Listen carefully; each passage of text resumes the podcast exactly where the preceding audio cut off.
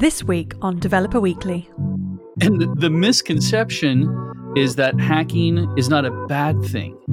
Hacking is getting something, or I should say, some de- some object to do something that it's not designed to do. This episode is brought to you by me. If you like this show and you want to support it, please visit my courses on Plural Pluralsight and buy my new book 200 Things Developers Should Know, which is about programming, career, troubleshooting, dealing with managers, health, and much more. You can find my Pluralsight courses and the book over at www.developerweeklypodcast.com slash about.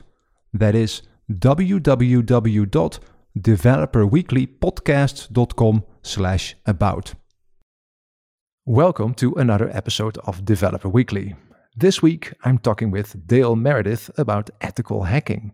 Dale has been a certified ethical hacker instructor, EC Council for the past 15 years, and Microsoft certified trainer for over 20 years. And he's also a Pluralsight author and the funniest person on the Pluralsight Slack channels. Welcome, Dale. How are you? Doing good, Barry. Thank you so much for having me. Uh, yeah, that's my goal. Uh, was to make sure that I am the funniest on Slack.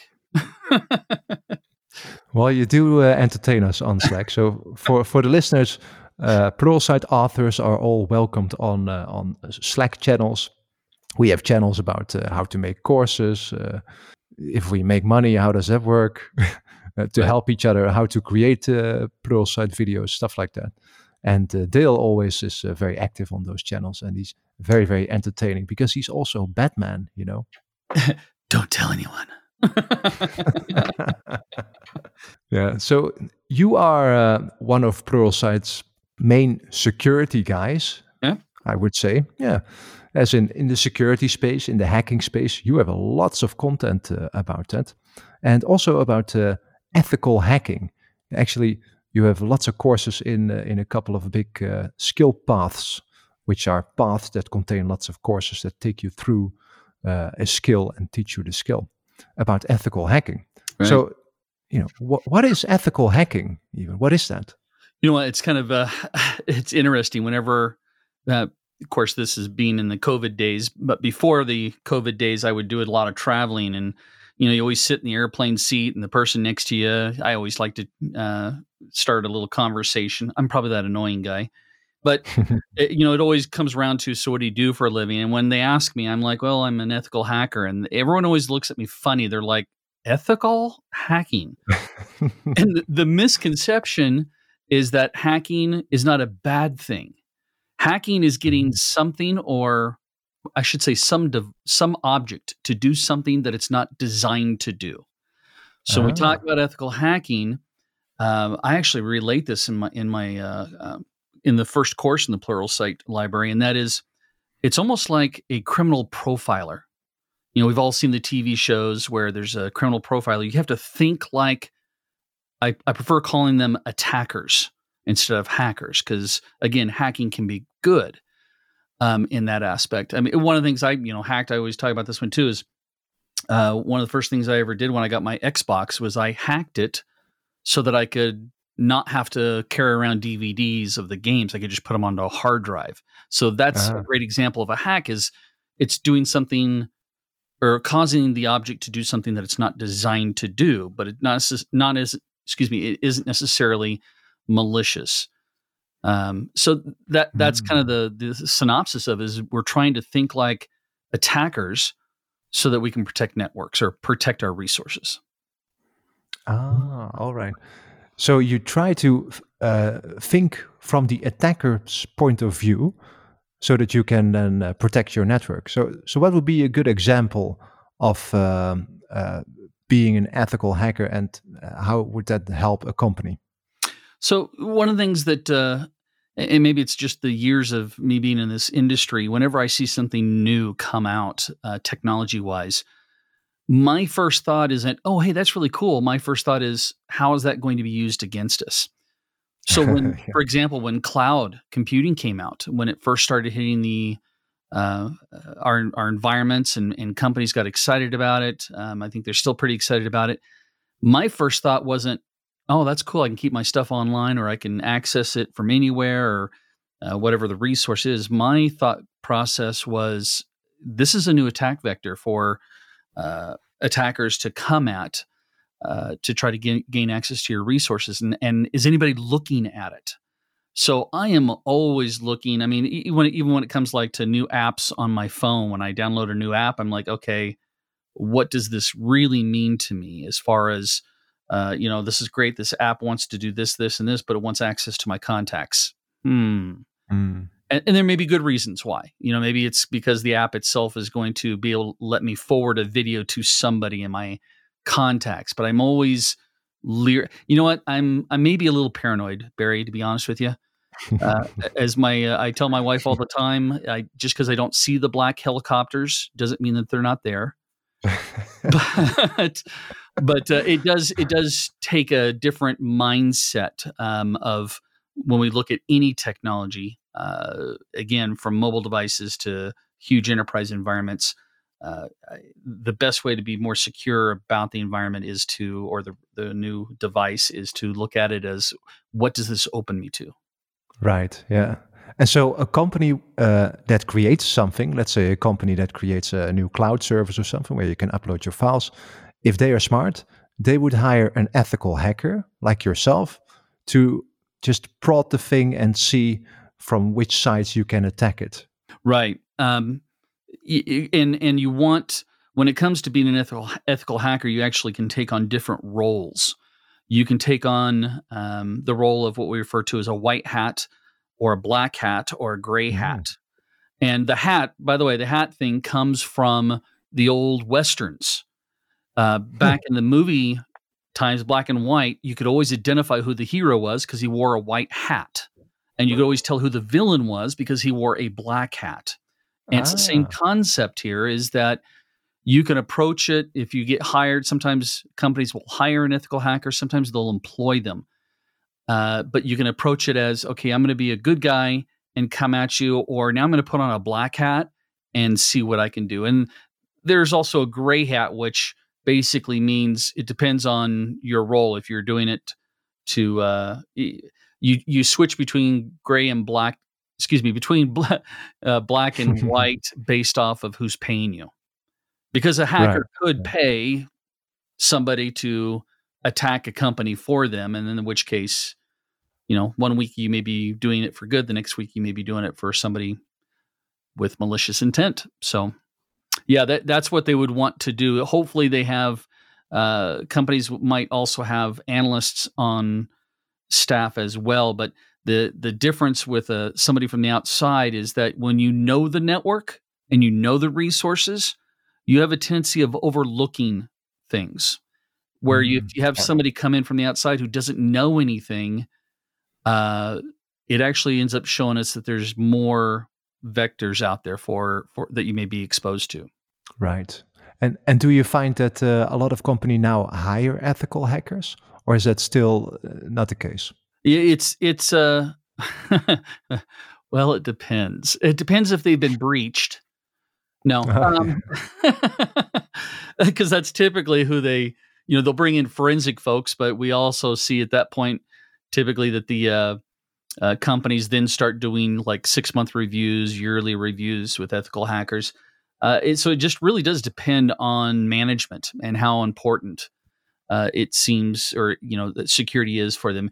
I remember, I'm back in the day um, when I was young, we used to talk uh, as in a classroom environment. And the number one thing I heard all the time from my uh, students that were taking the class when I'd say, you know, you need to purchase or not purchase, you need to invest in this type of security device. They're like, yeah, we can't get any approval for funding because IT just doesn't get approval. Well, now security is a completely different environment. It's almost outside of IT.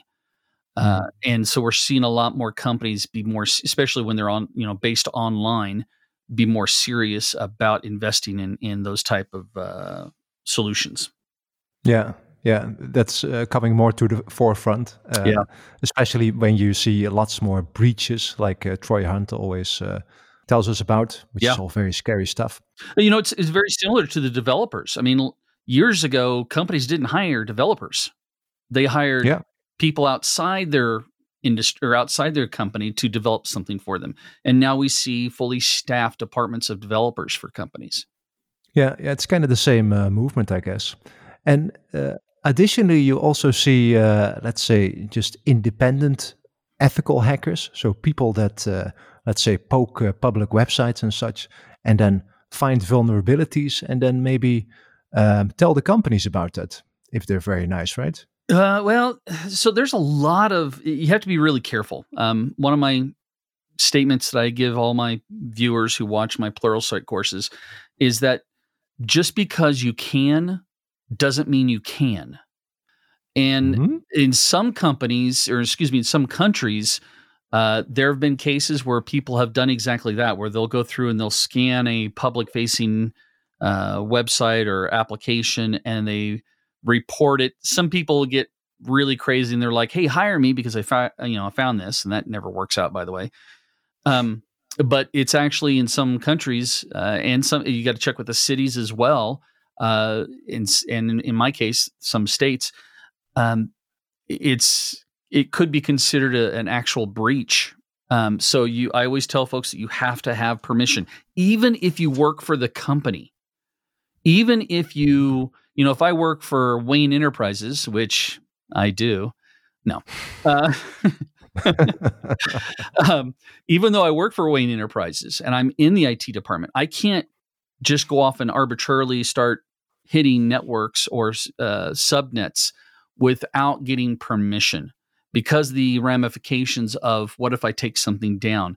Uh, what if the uh, security team sees that and now I'm using man hours because they think they're legitimately being breached. Um, so mm-hmm. y- you do have to be careful with that in that aspect. But yeah, typically, matter of fact, it was kind of funny. The other day, I was I, I live just north of Salt Lake City, and a little town up here. It's uh, um, called Layton, Utah, and I'm driving by and I see this van that's been uh, what do they call that? Vehicle wrapped you know, where they wrap the vehicle with advertisement. And yeah, the whole advertisement was for a pen testing company. And I'm like, in Utah? Or, you know, in Layton, Utah? Uh, but yeah, we're seeing a big influx because the fact that um, companies are becoming technology companies. I don't know if that makes sense. Have you ever heard that one before, Barry, where it's companies? Yeah, definitely. Definitely. Uh, you see that uh, most companies now, I think, uh, are or should be technology companies. So that's, for instance, uh, where you have a bank. Traditionally, a bank was something that did financial services, but now mostly it is or it should be a technology company that specializes in financial services. Exactly. You know, anytime you, you once you get those developers on staff and you're developing an application, you're exposing that. I mean, you look at even a company like Best Buy. Okay, yeah, they're a they're an electronics company, but trust me, they're a technology company too because yeah. of the infrastructure, how everything has to work. So anytime we have, as, as we've made that transition, there's more and more. Uh, and that would be the other issue. Tar- sorry, I may be jumping. It's my ADD kicking in, or I haven't had enough caffeine yet. But um, uh, pen testing, I mentioned pen testing. That's the mm-hmm. actual uh, process of hitting a target when you've had an, when you have an agreement, and that's typically done by ethical hackers. Uh, there's also pen testing individuals as well that they uh, they may not become an ethical hacker, but they probably have the skill set of an ethical hacker, or at least the knowledge. I would say ethical hacking is the foundation, and then like pen testing would be like the advanced version of that. Right. Uh, okay. So, as an ethical hacker, uh, do you use, uh, let's say, if you want to hack a website, do you use like a standard tool that you just point at the website and it uh, finds 20 vulnerabilities that you can then exploit? You know, there's a there's a couple tools that you can use, and this is going to be something that the uh, security is how I'm going to refer to us, um, they're going to have to become comfortable with. They, they they choose the tool that they're the most comfortable with. Um, there's a couple of them that I will use depending if I'm just trying to do it from the uh, public side or if I'm trying to get further in. I'll typically start off with like using Nmap, very Mhm. basic tool, but it gives me a lot of information very, very quickly. And my first step is discovering what apps are you running, what uh, web services are you running, what version of PHP are you running, and then once I see that, then that's going to tweak my um, choice of tools that I might use. And there's there's actually several of them out there that are are uh, I'm amazed of how um, the the tool side of things is changing so fast. Because once you get used to one, there seems to be a new one out there that's you know even better or faster or stronger or you know whatever. Yeah, so you then use publicly available tools, but I can imagine that in uh, uh, creating data breaches and uh, hacking websites, that there's a lot of money in there uh, in that business, especially for folks that do that illegally.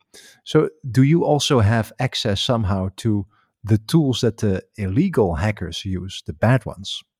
So here's what's interesting is that, and we we teach this in the ethical hacking series, um, and that is the tool. Remember how I told you earlier that you know I look at a application or something and go, okay, how's this going to hurt me? Mhm. A lot of times we have security tools out there that we think, oh, this is supposed to protect us, but you have to think, how is an attacker going to use this against you? So they Mm. will use, uh, the, especially for like zero day stuff. There's going to be some really customized things out there, but typically th- using things like um, what is it, Zap, uh, the Z attack proxy uh, by OWASP. That's going to show you quite a bit uh, of information, and it's going to go through and, and give you things like, you know, is it vulnerable to, is the particular location vulnerable to uh, uh, an SQL attack or a cross-site script attack, and then from there, as an attacker, I might use that because it's very easy to use, and then from there, I'm going to drill into my tool that I use specifically for a cross-site script attack. Does that make sense? Mhm. Yeah, absolutely. So let's talk about some uh, specific hacks. So things that you can, uh, some attacks that you can perform against uh, services like websites and APIs. So for a website, for instance, what would be the most common hack that uh, that works? Is that still uh, SQL uh, query injection attacks?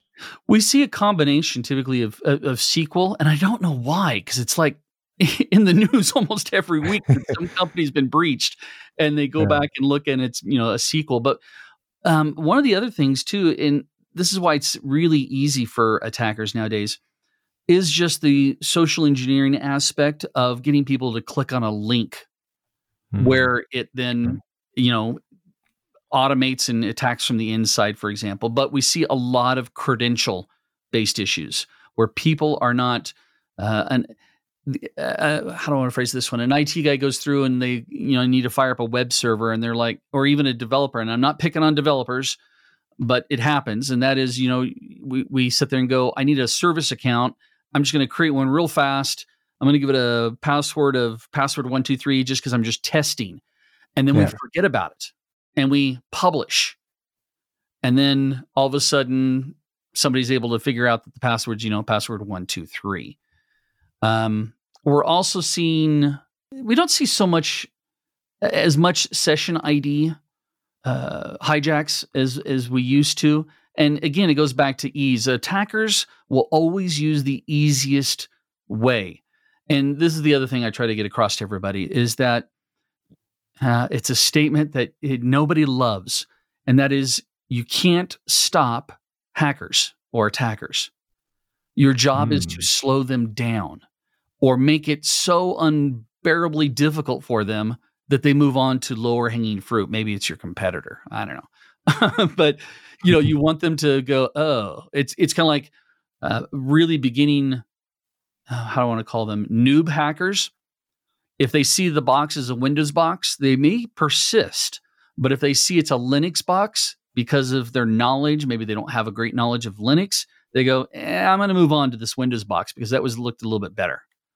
Yeah. So it's the same concept. If if you secure things down and they don't see a lot of vulnerabilities or they don't see any vulnerabilities, they're going to move on. They're they're typically scanning. There's so many IPs out there, right? I mean, so many Yeah. different targets uh, that they can go after. If I don't see something, I may pass you up really fast, even though you may be vulnerable in something else. Yeah. So you're saying that, that nothing is safe. Everything can be hacked. Oh, Is that right? Absolutely. Oh, Yeah, that's kind of uh, scary, isn't it? It really is. Um, you know, and here's a great example. Um, what, three years ago, AI was the solution, right? we were, we were uh, artificial intelligence, machine learning. All the security companies came out and said, you know, this we're going to protect you by using, and, and they do a great job. Don't get me wrong, but we're now starting to see hackers or attackers using AI and machine learning to adjust Hmm. their attacks. So again, anytime somebody tells me that they're hack, they're they're not hackable or they're not hack, yeah, they're not hackable. Is that the right way to say it? Uh, or they're so secure that nothing can get in. I mean, look at what just recently happened. What this last week with FireEye, and uh, I mean, here's a cybersecurity company, and it looks like Russia got in. So yeah, it's uh I- I, I haven't seen anything. Well, I always tell people there is one device that is hack proof, and that's the computer you never build. so yeah. who wants to live in that world, right? Yeah, exactly. Yeah, it's kind of scary, but uh, you know, it, it's a good thing to keep in mind as well uh, as you are uh, going around and plugging things into the internet in your house. For instance, in my house, I have some smart devices, but I keep it very simple. The things that are hooked up to the internet are my lamps and my doorbell. So There please don't uh, don't don't go try doing that. but you know, not my not my oven, for instance Right. or very dangerous things like uh, that can create uh, lots of heat and burn my house down, for instance. Because I do realize that, you know, then I'm dependent on whoever creates the oven, if they might have a web firewall or whatever. Uh, and maybe somebody there at the parking lot picks up a USB key, puts it in their computer inside their network, and uh, Bob's your uncle, and my house is on fire. Yeah, you know th- that's actually a, a great point, um, and that's what I always tell folks when it comes to security is when when you're looking at and you had a spot on example, the people who make the stove they are great at making stoves, Hmm. but are they great at securing the technology on that stove? You know, a lot of times we see uh, IoT is one of those things. I, I I think I just well, I've been doing redoing my network at home. I think I'm at 30 devices now in my house. I may have a Yeah. problem, but admitting that I have a problem is my first step to recovery. No, um, you have to understand that these devices, the manufacturers are creating them to make your life easy. Well, sometimes easy means that you're going to be giving up security. Yeah. And and that goes back to I wish we had a visual representation, but we have something that's called the technology triangle. In one corner we have security, the other corner we have functionality, and we have in the third corner ease of use. And if you were to take a dot, like a little circle, as you slide it towards security, you give up functionality and ease of use. Hmm. And as you slide towards ease of use, you're giving up security and fun. So the balance for developers and man, my my hat off to developers because one, I couldn't develop anything to save my life, but you, finding that balance is the golden ticket. Is you know Yeah, finding A, a great balance between those things. So uh, yeah, my my home network, I kind of do the same thing. I got separate subnets for um, certain devices and other devices. Yeah, I, I let them do what they want to do. Yeah, but you know, it, uh, we just can't uh, get around it that everything is now going to be connected to the internet. For instance, Yeah. if you drive a, a Tesla or something or another car, it's connected to the internet. Right. It it runs on software. You know, your your car gets a software update. You don't really go to the garage, or you might go to the garage, but it might it get just gets a, a software update. And uh, maybe when it's self-driving, it depends completely on that software. Right. And there are tons of other um, examples of things that now run on software and that are connected to the internet. So they have large attack vectors.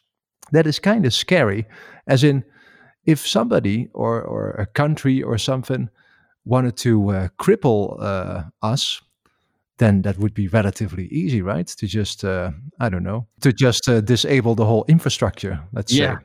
Yeah, you want to bring down a country really fast, especially a country that devi- you know um, relies so heavily on t- technology and the internet. I, I look at the my grandkids and and uh, even my adult kids and think, man, if they went, if something happened where they didn't have access to technology, they'd be lost. but you know, it, it's it's kind of like, um, so I'm really afraid of flying. I do mm-hmm. it, but I always get a little antsy because uh, you know I'm I'm thinking the worst is going to happen. Yet I yeah. jump in my car every day, and statistically, me jumping in my car, I have a higher chance of something happening to me. But I'm willing to accept that risk because yeah. I like the convenience of the car and being able to go where I want to go. Uh, and yes, the same thing would apply if I was Ubering, right? it's not my bad driving. Um, but but it's uh, it's something that we as a society and individually we sit there and go. I've got some friends, some neighbors that won't put a Google Home or an Alexa in their home. Um, yeah. You know, I've uh, I've I've actually got both, but I understand what the risks are. Uh, I've got some things that I do to make sure that certain traffic doesn't go through to those particular companies uh, to kind of help protect me a bit. But um, uh, yeah, it's it's one of those things where you're like, okay. Matter of fact, I, I am I'm, I'm building a new editing machine. That's one of this is my Christmas gift. I gave it to me earlier, and uh, I'm of course installing Windows 10, and I found a really cool uh, script that basically goes through and strips out a bunch of the telemetry that you know Microsoft offers. It strips out Cortana, but by doing that, I'm also going to lose these features. And that's what we find with security is that people don't want to give up certain features. And so they yeah. leave things in place and uh, again that's that's one of those things where you have to ask yourself okay is this worth it to our company and that's going to be a discussion that you're going to have you know within your organization between departments as well yeah it's kind of scary stuff yeah so uh, even if you do secure your technology very well, is it then true that uh, the human aspect of your organization of or the support behind your application is then the weakest link? Yeah, it's the weakest link and it's the easiest. I shouldn't say mm-hmm. easiest. It's the least expensive way for an attacker. Uh, we, we refer to it as social engineering. If I can get you to click again, I'm hacking a human. I'm getting mm-hmm. you to do something that you You've been trained not to do. Your company sat down and said, okay, look, employees, we do not click on links that are from outside the company where somebody's saying, hey, click on this. Yet, time after time, we get individuals who are clicking on links because if you want to win a, win a free Xbox Series X, click here. you know, and they they click. That's that human hack, and that will always. Matter of fact, it, we always laugh about is there really still the scam about you know the uh, uh, Nigerian prince who wants to who's apparently left me money or I'm royalty I think in, in Nigeria now. Yeah. Um, the reason why we still see those is because people still click on the links. Yeah, it works. Uh, yeah, it definitely works, and it's easy. If I can get you to click on a link that is so uh, Barry. Listen, if I can send you a link and you click on it, that is so much easier than me doing reconnaissance on your particular IP address, trying to figure out what apps you're running, find a, finding out what version of the apps you're running. Have you not patched? If you just click on a link and give me a back door, I'm done. Or I should yeah. say, you're done. yeah, yeah, and I guess you could also uh, call a support department and then get them to, uh, I don't know, give you access to an account somehow. Oh yeah, that that happens. That's actually some of our penetration testing um, tests that we do all the time, where we either pretend to be somebody from the IT department. You know, hey Barry, we're getting ready to deploy this new app. It's going to make your system faster. See, I'm trying to get you to, you know, want this. So it's going to be make it faster. You'll also be eligible for one of the first upgrades of workstations when they come out. I just need you to do me a favor and help me test this. Can you ch- change your password real fast to password one two three? Yeah. but we also see the opposite too, where we call the IT department and say, hey, this is Barry. I'm out of the office right now. I'm trying to log in through the VPN. My password's not r- working. Can you please reset that for me to password yeah. one, two, three? So it works both ways. Absolutely. Yeah, you can then make that very urgent, like, oh, because I have a, a quick call with the CEO or something, yes. and uh, it yeah, needs to happen within five minutes. So please help me out. Yeah, yeah, or or he'll know that you told me no. yeah. Yeah, yeah, it's uh, yeah, you know, it's it's human nature then to want to help, of course. So it's not not bad intentions. It's just uh, it's just how it works. Yeah, it, it's a human flaw. It's a great human yeah. flaw because it's part of compassion, right? Yeah. So then, what can you do as a as an organization? Like, what can you do from a technology standpoint? What is one of the best ways to secure something? And from a social standpoint, from a social engineering standpoint?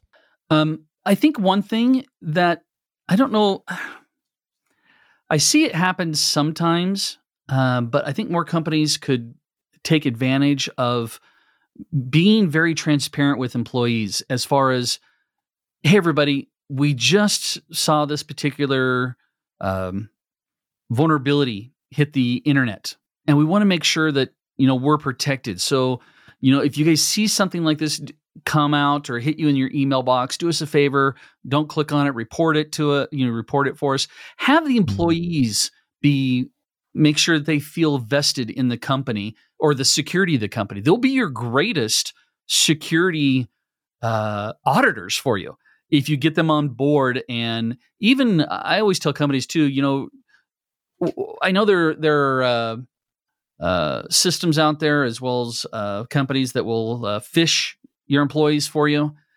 And uh, my wife, she uh, used to work for Best Buy, and she she is not a technical person. Trust me, it's kind of funny mm-hmm. because she's the perfect employee for Best Buy because she didn't care about technology.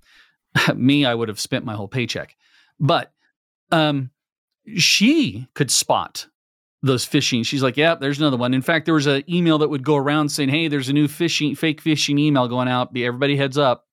Well, that defeats the purpose, right?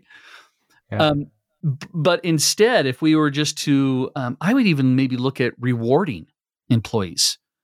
Um, mm. Rewarding not just, okay, maybe a, a Starbucks coupon or a gift certificate, but when employees call up and they say, "Hey Barry, listen, um, I got this email. It looks kind of suspicious. Can you just double check on it?" And let's say you look at it, and not that you would ever do this, Barry, but let's say that I know some IT guys that would. Listen, Dale, you're an idiot. This this is nothing. Don't worry about it. That's not rewarding. That's you know insulting. And so the next time I see something, I may not contact you, but instead be, hey, Dale, it wasn't an emergency, wasn't a big thing, but we appreciate you keeping an eye out. Kudos to you. I mean, yeah. just just getting them vested in in that environment er, in your security. Yeah. Yeah, that's a good, uh, great tip. I think also uh, whenever you um, expose something to the internet, like a website, for instance, from a technology standpoint, always have something uh, in front of that, like a web application firewall or something that filters. Oh yeah. Because what what I always see whenever I put up, let's say, a website or an API, within minutes it is being prodded by all sorts of botnets for slash admin slash admin uh-huh. php and all those uh, type of things just to see you know what, what i'm running and uh, how they can uh, how they can attack me which is just crazy because that's all automated i imagine yeah, it, especially how fast it happens, huh? Yeah. You're yeah. just like, whoa, I just barely got online. yeah, it's within within minutes, and then uh, you know over the, the next 24 hours, you have uh, hundreds of these calls. It's crazy. Yeah, you know that was actually one of my biggest. That, that's uh, what started me in the hacking world. I had my own. Uh, uh, I like I said, I live. Okay, I fibbed. I fibbed to protect my identity. Um, I live actually west of Layton, Utah. It's a really, really small community called Syracuse. Um, mm-hmm. And it's a farming community. And when I moved out here, there was no high speed internet. And so I dropped two T1 lines into my garage and I became a wireless ISP service out here. And this was back in the year like 2001, 2002 days. But mm-hmm. I um, uh, had a good friend of mine, a neighbor. His name is Mark Burnett. He's actually a white hat for Microsoft uh, here in the Midwest, and he um, he said, uh, "Hey Dale, I'd like to get internet." And I said, "Okay." And he goes, uh, "How about you and I work out a deal? I'll teach you what I know about security if you give me free internet." I'm like, "Sure, yeah, no problem. Where do I sign?" Um, but as we went through and designed the network together, he sat there and he told me one day, he goes, "Do you really want to do this?" I said, "What do you mean, Mark? I, yeah, I want to do this." He goes, "No. Do you understand what's going to happen?" I said, "What are you talking about?" And he goes, You're going to get hit. Not only are you going to get hit, but you're going to be really disappointed in some of the Google searches your customers do. and uh, I'm like, Mark, we're in Syracuse. Who knows about Syracuse? No, you're a number. And sure yeah. enough, the day we went live, we had our Cisco, uh, what do we have, like a 2950 router, I think. That may give flashbacks to some of your listeners out there.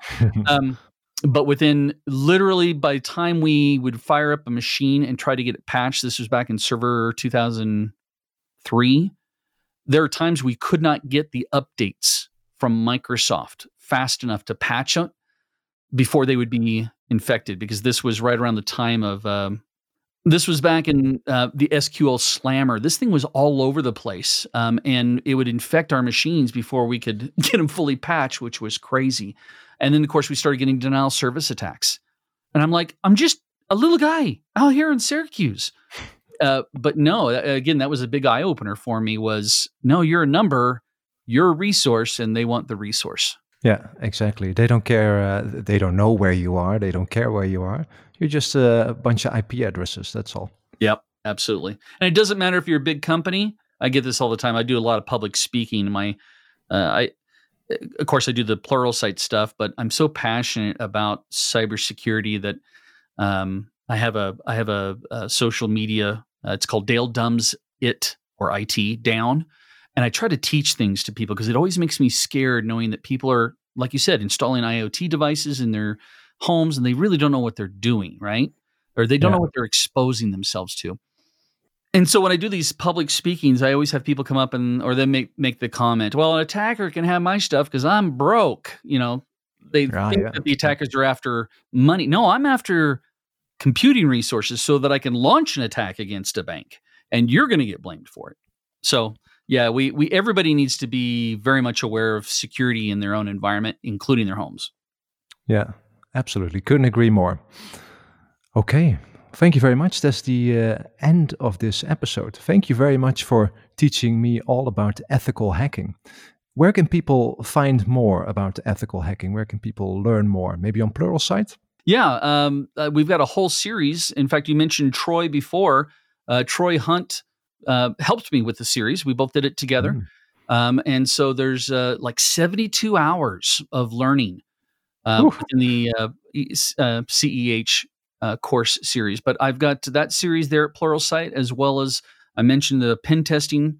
Uh, we have the CompTIA Pen Test Plus series that I've done for Pluralsight, as well as the CYSA, which is a security analyst, someone being more on a blue team, uh, being proactive uh, protection there at Pluralsight. Um, so yeah, if you uh, you can also if, if you're interested in the uh, stuff I do for home and uh, on the personal side, again, Dale dumbs it down com is a great location for me, as well as if you just search for that same Dale Dumbs It Down on the social media networks, you should be able to find me out there. And please feel free to reach out and ask me any questions that you might have. Okay, very cool. I will link to all of that stuff in the show notes. Thank you very much for uh, for being on the show. You bet, Barry. Thank you for having me. It was truly a joy. Uh, and uh, what was your IP you said? uh-huh. All right. This has been another episode of Developer Weekly. See you next week. Could you please go to ratethispodcast.com slash developerweekly and rate this podcast and leave a review. This helps me to spread the word about the podcast and helps other people to find it. That is ratethispodcast.com slash developerweekly. Thank you so much.